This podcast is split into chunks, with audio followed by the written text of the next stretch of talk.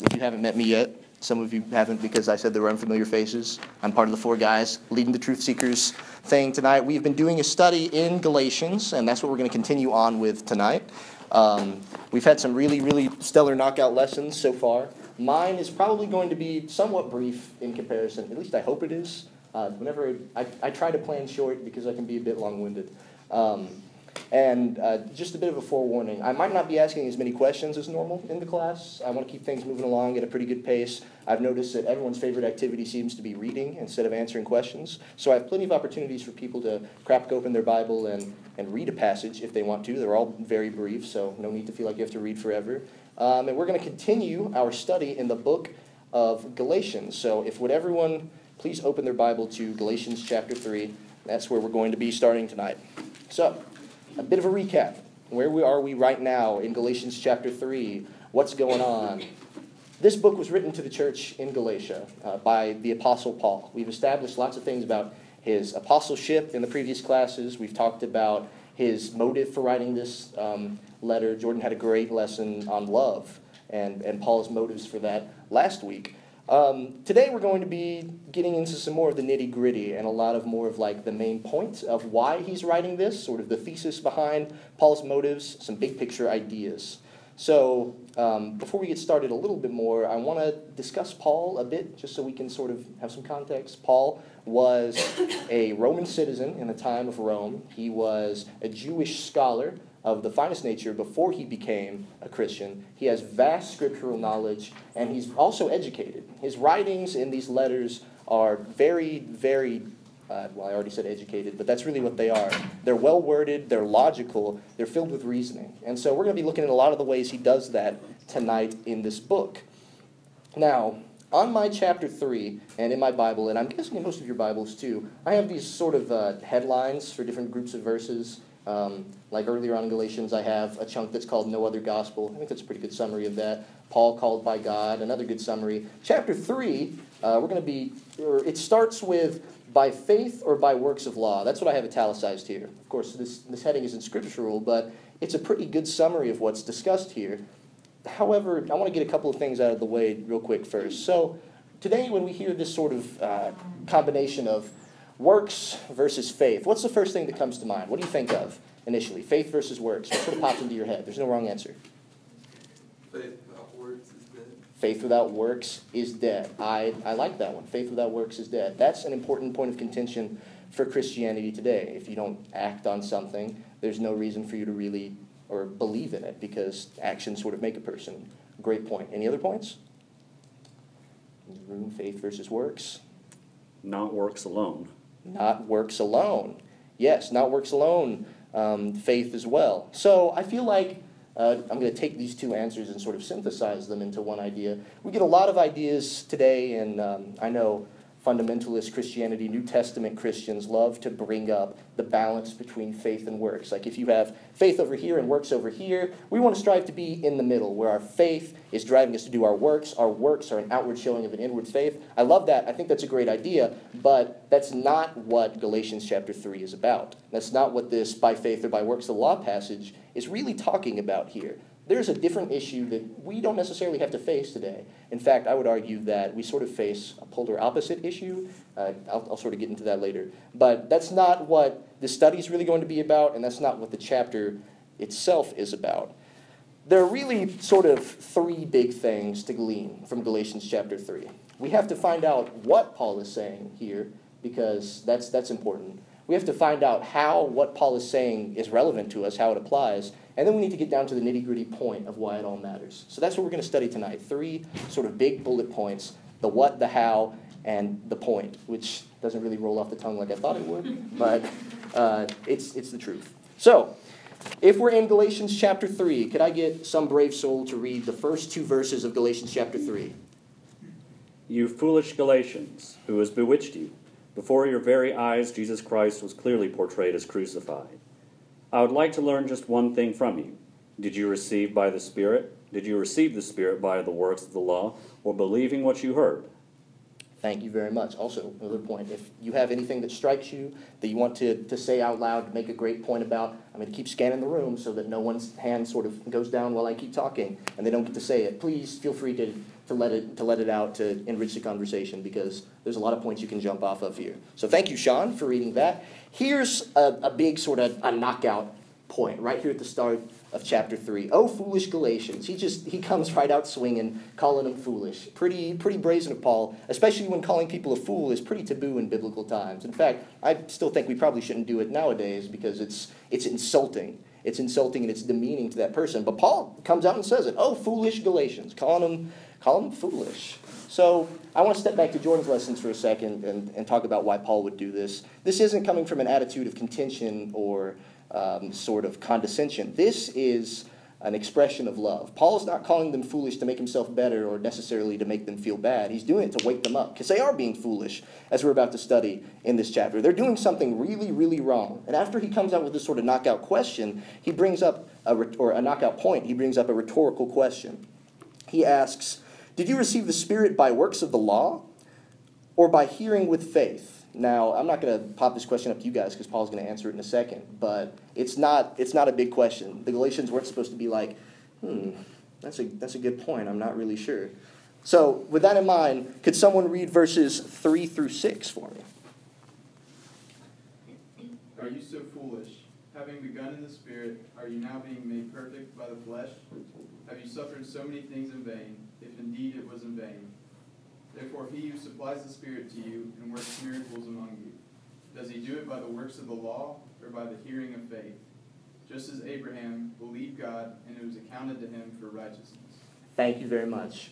So here's some other big points. I also love how he, he comes out swinging again. Are you so foolish? I can just see Paul sort of writing this letter and being like, while he's writing every note, because he's so mad at these people for being foolish. So the question he brings up here is the answer to his previous question. He's sort of asking a few, but answering his questions in between them. Having begun by the Spirit, are you now perfected by the flesh? He's asking himself, Your faith started you on this path, so now you're going back to the law because that's going to fix it. Your, your faith is the core of your belief system, and now you're going to rely back on the law. We'll get into why the law is so big later, but he's sort of bringing it up over and over again. He talks about suffering in vain. It's, it's a lot of big ideas being thrown around right here. By doing what they're doing, the Christians at Galatia are basically making all their effort for naught. They've taken like one step forward and then two steps back, and they're in a, a pretty bad place because of it, because of these works of the flesh, these works of the law. Verse 6 is sort of a big starting point about what we're about to get into here, the sort of heart of the message. Just as Abraham believed God, and it was counted to him as righteousness. Um, this is this is a big idea we're about to get to. Abraham's faith, his belief in God, and then the righteousness that follows afterwards. So, continuing on, I need someone to read verses 7 through 9. Therefore, know that only those who are of faith are sons of Abraham. And the scripture, foreseeing that God would justify the Gentiles by faith, preached the gospel to Abraham beforehand, saying, And you all nations, and you all the nations shall be blessed. So then those who are faithful, who are of faith, are blessed believing Abraham. Thank you. So now we've finally gotten to the what pretty quick. Now this is we're not studying too many verses tonight. This is the what. This is the big idea that resonates very, very strongly in this chapter. Know then that it is those of faith who are the sons of Abraham. Can anyone tell me why this would be a big deal to say to the people of Galatia? Why saying those of faith are the sons of Abraham would, would be impactful? Any ideas? That was the point of identity for the Jews. Absolutely. That was the point of identity for the Jews.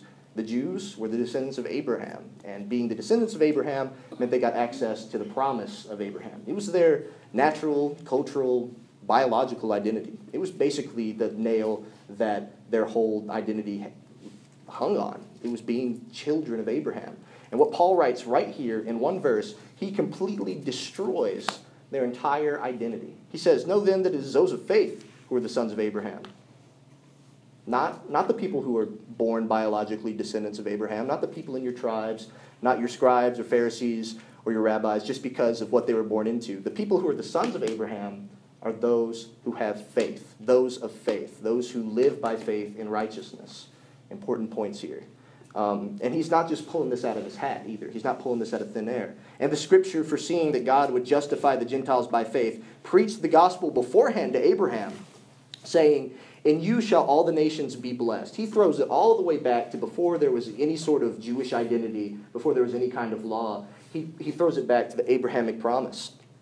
Um, this promise being that all nations will be blessed, and the implication being through Jesus. There was a gospel all the way back then, crazy enough, and it was, it was within the promise of Abraham. So that's sort of what Paul's going, throwing out right here. And I don't want to dip too far into the next lesson because um, next week on Truth Seekers, we'll be studying lots of, uh, lots of stuff about Abraham and his faith and his promise with God. So that's not what I'm really going to dip into too much, but that's how he's setting this up right here. So that, that is the what. The big takeaway, what he's telling them is that those who are of faith are the sons of Abraham. And that entails all that comes with that the blessings um, and, and the promises made to Abraham. So we have the what, but I'm sort of left with this question of how. So, okay, Paul, you know, I'll follow you this far. Us who are of faith, we're now the sons of Abraham. We now have access to all those blessings. But, but how? How, how, is, how has that changed? Why do we not have to follow the law anymore, Paul? And that's exactly what he's about to bring up in this next section right here. Uh, my Bible has an annotation that says, The righteous shall live by faith. I think that's a pretty okay annotation for this section, but what it really has to do with is the change from the old law to the new law and what that means for the Galatians. So, could someone please um, uh, oh, another point I have to written down. Uh, it's interesting what Paul is about to do here is basically what we're doing right now. We're studying God's word in order to make applications about it. We're reading straight from his scriptures.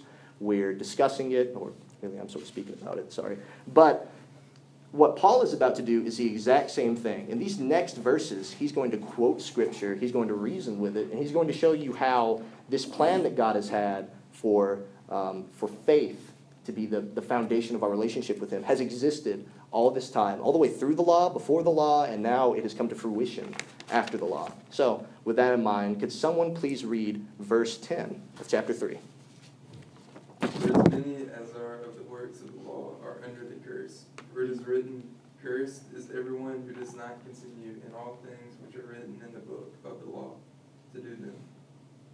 Thank you, thank you. Paul is referring to Deuteronomy 27 26 in that verse right there. It's, it's pretty much verbatim what it says. Cursed be anyone who does not conform to the words of this law by doing them, and all the people shall say amen. If you want to look there, you don't have to, but uh, all, the, all the verses beforehand in this Deuteronomy chapter are lots of reasons for people to be cursed, lots of really sort of raunchy bad things you should never do. And it's, it's cursed be someone who does this, cursed be someone who does that. The real caveat, though, is what he's quoting Cursed be anyone who does not conform to the words of this law by doing them. Okay, here's sort of a, a big point right here. The, the law is important. You want to follow the law, obviously, but um, how many people can we think of who have flawlessly followed the law? That's right, Douglas. Only one person, and that's Jesus Christ. So, in a way, all people had fallen under this curse. I really like what Paul says here. All who rely on the works of the law are under a curse because no one has ever been able to follow it 100% to a T. They've fallen under the curse of the law. And, and God has expl- explicitly stated if you break the law, you're cursed. And it's written right here. So that, that sounds really macabre and morbid, but we're about, to get, we're about to get to the good part of it. I need someone now to read verses 11 through 12. But then no one is justified by the law in the sight of God is evident. For the just shall live by faith. Yet the law is not of faith, but the man who does them shall live by them. Thank you.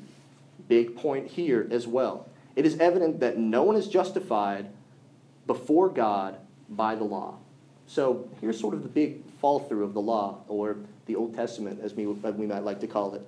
It can't justify people before God because it is a work of the flesh. It is not, it is not of faith. Now, I'm not going to say that there weren't always a remnant of Jews who faithfully followed the law, had faith in God and did the law. But it doesn't matter how faithfully they followed the law, they were still under that curse. They didn't live a perfect life as they followed it. Uh, they tried their best, of course, and I think that if you want to study the Old Testament, it's very clear um, where they are right now.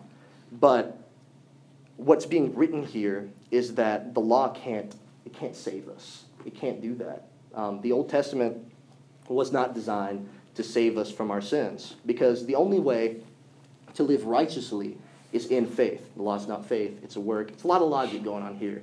Uh, Paul is, is trying to be very reasonable. He's making points, he's connecting points. It's, it's pretty easy to follow. But now we're going to continue on to um, verses 13 through 14. This is where things get really crazy. Uh, could someone read that for me? Christ redeemed us from the curse of the law by becoming a curse for us. For it is written, Cursed is everyone who is hung on a pole. He redeemed us in order that the blessing given to Abraham might come to the Gentiles through Christ Jesus, so that by faith we might receive the promise of the Spirit. Thank you very much. All right, we're going to we're going to spend a bit of time on this, but this is basically the how. Now, when I read through this studying for truth seekers, I noticed that I had never actually sort of looked up this whole cursed is everyone who is hanged on a tree verse. I never really thought about that before. So I went over to read it, and it's it's a very interesting verse in my opinion. It's Deuteronomy chapter 21 verse 23. You don't have to turn there if you don't want to because I'm going to read it out loud. Um, but it says, And if a man has committed a crime punishable by death, and he is put to death, and you hang him on a tree, his body shall not remain all night on the tree, but you shall bury him the same day. For a hanged man is cursed by God. You shall not defy your land that the Lord your God is giving you for an inheritance. I sort of wondered to myself while I read that, why, why is a, a hanged man cursed before God? I don't think there's really any sort of answer I can come up with that. I mean, it's sort of gross to leave a dead body hanging up on a tree, very irreverent towards life in general. That, that might have something to do with it. But the real reason why is never explained. God said so, that is his will. You know, that's something we sort of have to, to just agree with here. But it makes me wonder if this, this verse, this commandment about hanging on a tree, didn't happen for some greater purpose, a greater purpose that we're reading about right now, a connection we can make all the way back to the old law. Um, and that is that Christ became a curse for us on that tree. Uh, it's very interesting language here. Cursed be a man who is hung on a tree. Christ hung on a tree. He became a curse for us. It's a, it's a logical process Paul is following, but it's worded sort of differently. Hearing Christ and curse in the same sort of connotation sort of might make you be like, hmm, Christ cursed? You know, we, we, we talk about how Christ was sinless. And I think I have a good verse that'll help us sort of reason with that. Uh, could someone turn to 1 Peter chapter 2? 1 Peter chapter 2, and I'd like you to read verses 21 through 24. For this you were called, because Christ also suffered for us, leaving us an example that you should follow his steps, who committed no sin, nor was deceit found in his mouth, who, when he was reviled, did not revile in return. When he suffered, he did not threaten, but committed himself to him who judges righteously, who himself bore our sins in his own body on the tree, that we, having died to sins, might live for righteousness, by whose stripes you were healed. Thank you, Josh. The, the big point of all of that is verse 24. He himself bore our sins in his body on the tree, that we might die to sin and live to righteousness.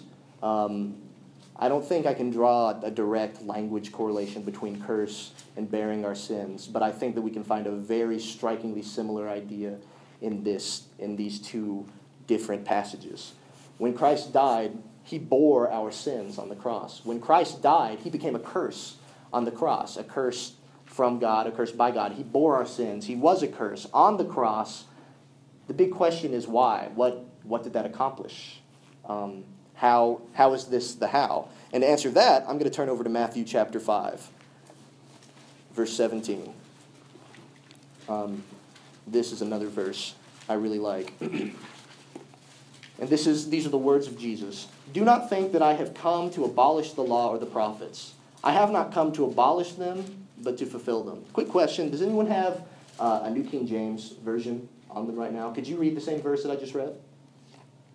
517?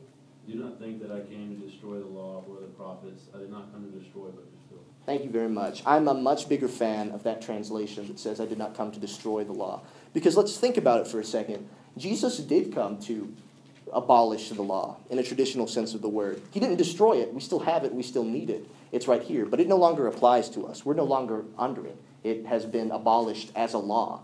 It is now for our, for our, our gain, our study, our knowledge, our understanding of God. Um, but Jesus, he did come to abolish it.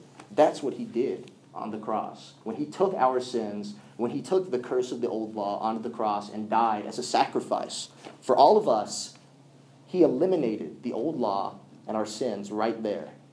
Of course, there's lots of things we have to do to, to get to a point where we can accept that. But that's sort of the heart of this message. Christ became a curse for us on the cross. He bore our sins, and now we're free. We experience a freedom in Christ, both from our sins and from the old law.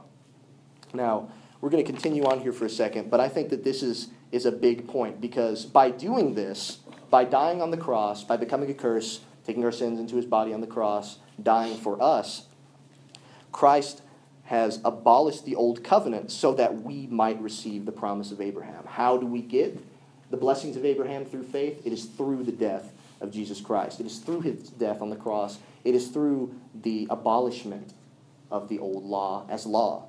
Um, I'm sort of, I, I, I try to kind of try to tread lightly around that word because that is a word that is directly used in the scriptures. But I think, I think that that's not probably the most eloquent word. Destroy in the New King James Version um, carries a connotation that really delivers the message that you'll find if you study it.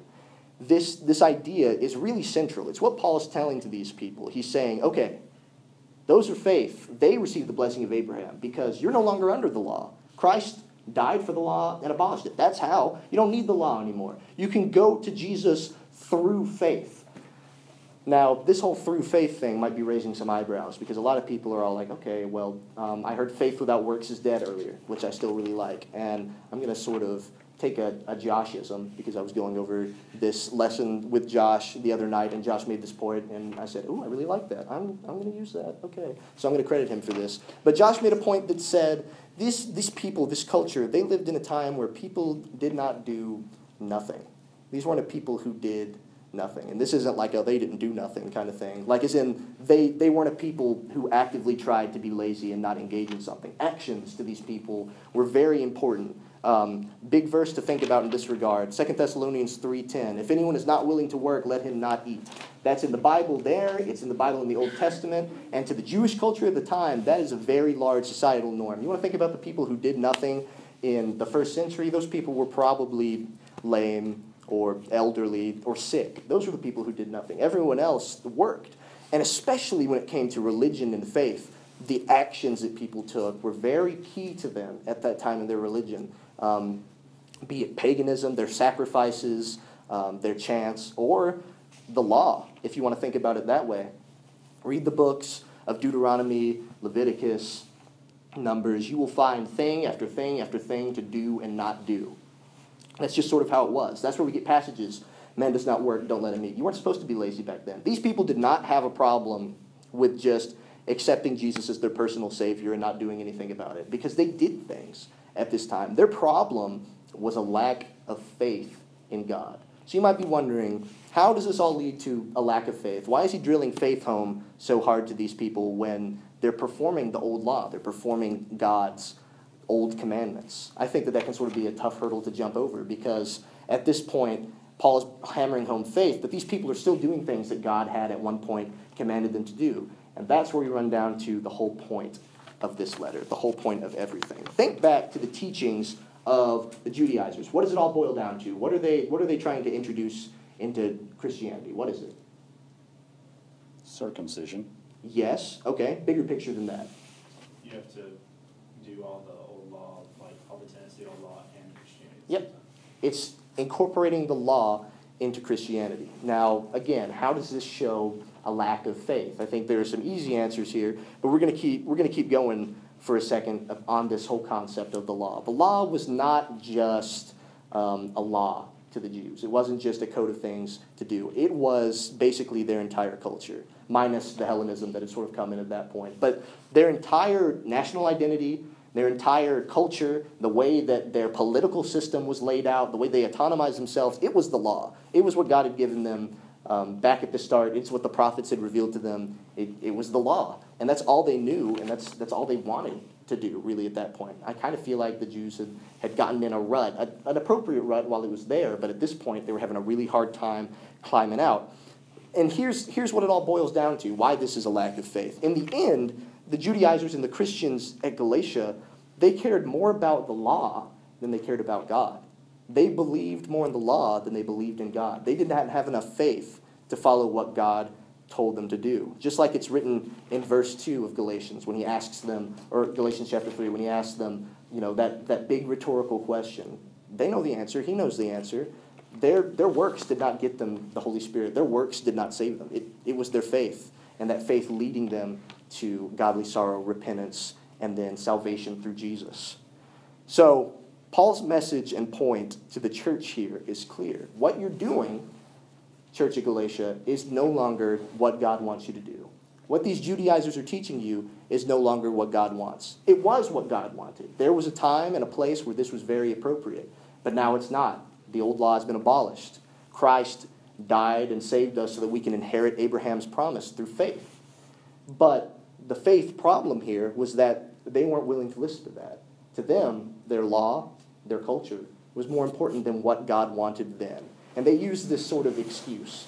They'd use the old law. They'd say, hey, look, it is written. We have to do this right here. This is what God wants. The real thing is that was what God had wanted. What God wants now is what he wants from all of us, and that is faith. And that faith leads us to the actions that we've been told to do. Obviously, we could get into Christianity and, and what we have to do there. But tonight is more about what we have to do first. And what we have to do first is believe in God. The issue here is an issue in priority. What was more important? Was following the law more important? Was doing what the people around you were doing more important? Was doing what you had always done more important? Or was actively serving to please God the main goal in your life? If actively serving to please God was, then this whole issue wouldn't be a problem. Like Paul said earlier in the chapter, he was, he was always on the lookout for people who were coming in with false doctrines. That's because Paul wanted to please God, because Paul knew that what he had from God was true. It's what God wants right now. And anything else, anything different at all, was not what God wanted. And this, this might sound incredibly extreme, this might sound big, but this is the whole reason this letter was written, that this chapter was written to these people, was because they were pleasing themselves by following the law and not pleasing God. So, that's what it boils down to here. The, the takeaway is what are we going to do? Are we going to follow the conventions that are set before us? Are we going to sort of blindly listen to what people tell us, uh, nod our heads, and, and go along with the crowd? Or are we going to form a personal relationship with God, find out what He wants for us, and please Him the way He wants us to do it? And that's sort of my takeaway. Any comments? Any questions before we close? I'll say Yes. this, I, I think what they were doing for the most part, you- you're talking about them holding on to a lot of aspects of the old law. Um, and you were saying that was good when it was appropriate, and that it was appropriate for a time, and Jesus had a very similar run-in, which I think we may have even talked about a few weeks ago, where he had people come up to him and they were saying all these things, or he was talking about these great things they were doing under the old law, but he said they should have done this without forgetting what? What? God. Okay, God, what would he specifically say there?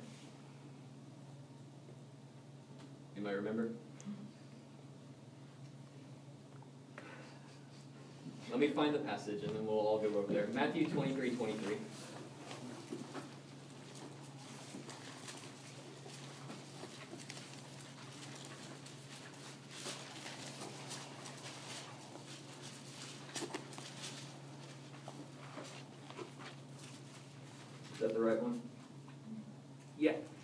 Says that they should have done all these smaller things, and but they have neglected the weightier matters of the law, justice, mercy, mercy, and faith. These you ought to have done without leaving the others undone. So, with those things in mind, I think what we're seeing here is a difference between the reason for the law, and if I can call it the symptoms of the law, which were all the small things that they did. And so, even then, the reason for the law is the same reason for Christ, and that is to establish um, eternal justice have eternal mercy and to embolden our faith. That is the purpose of the old law and the new law. And the symptoms of the old law were all these small signs that point them towards that. And now they're trying to hold on to all these small signs that point them towards justice and mercy and faith, when now we have the greatest sign to point us towards justice and mercy and faith. And so, really, what they're doing, you're right, it's a lack of faith because they don't respect Jesus and the sign that He is to our eternal mercy and our eternal justice. And instead, they're trying to look back to all of these small things, all of these little bitty signs along the way for the past couple thousand years, when they've been handed the greatest sign they could have had. And then they've kind of ignored it entirely, trying to turn back to the small things. And so, yeah, I think you're exactly right in that. That's the point of that entire thing, is that they keep holding on to things that were appropriate for a while, but now the greater gift has been handed to them. Thank you. Josh? Um, also, this is kind of going back toward the beginning of Galatians 3, um, but I think it's interesting to point out that um, prior to the Judaizing teachers showing up on the scene, the Galatians were Christians in the fullest sense of the word. Like, they, they knew the truth, they were active in their Christianity, um, as far as we know, and they had all that they needed to serve God. And yet, the Judaizing teachers came and convinced them, or bewitched them maybe, um, of these other teachings that they need to add in. Um, and I think that's why Paul starts out in chapter 1 by saying, you know, even if we or an angel from heaven preach any other gospel to you than what we preach to you, let him be accursed. So um, anything that would contradict or add to the gospel that they already had that was causing them to be a functioning Christian wasn't necessary. And I think the greatest example of that is the fact that the things that people were using to bewitch them was God's word itself. It wasn't like they were just bringing in their own wisdom. Like they, they were taking something that was, you know, as powerful as it comes, you know, a direct commandment of God, and they were twisting the application enough to try to insert it into Christianity. So I think that's kind of the ultimate, uh, the, the furthest that you can take that of adding anything to Christianity. Because it wasn't like they were adding something from a different author. It was the same author, but it was a different application entirely. So obviously, like the, the bigger takeaway is anytime that people want to add something, um, no matter how big or how small, it can literally just be some some tenet of the Old Testament that they try to introduce into worship. The, the lesson that Galatians teaches is you can't do any of that. You have to go directly back to the first gospel that you were preached, and we have all that gospel in the New Testament.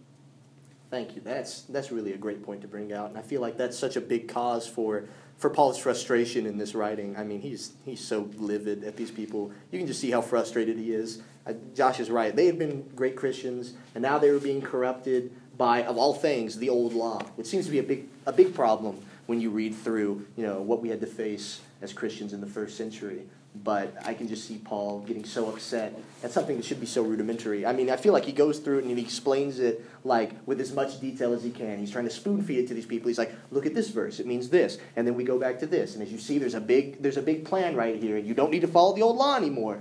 And and that's sort of what it all boils down to. He's he's upset, and uh, he probably feels a little bit betrayed too. And we need to make sure that we're keeping our eye out for that. We need to be trying to please God, or to seek truth, just like what we're doing tonight. Any other comments? Yeah, sorry about that. That was pretty bad. All right. If there are not any more, I'd like to thank everyone for coming out tonight. Douglas, you got any truth seeker announcements? Yeah, same old, same old. Um, Sean, would you lead us in a closing prayer? Yes, sir.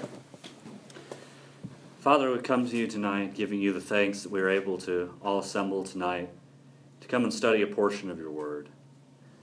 Father, we ask that it would be beneficial to us as we walk.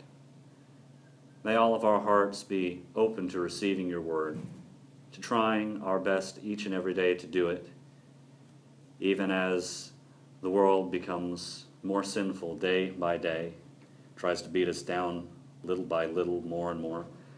Help us to always walk by faith. Help us to always walk with you. As we've studied let us not fall away to any other teachings, but only follow what is written in your word, nothing more and nothing less. Help us through our walk, guide us in the ways that we should go. Father, forgive us of our sins.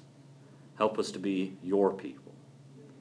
We pray all these things in Jesus' name. Amen. Amen. Thank you, Sean.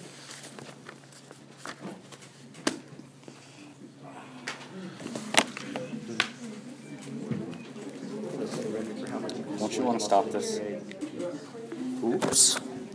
Well, now the whole thing about me sweating is in there. Oh, it's still there because it's still recording.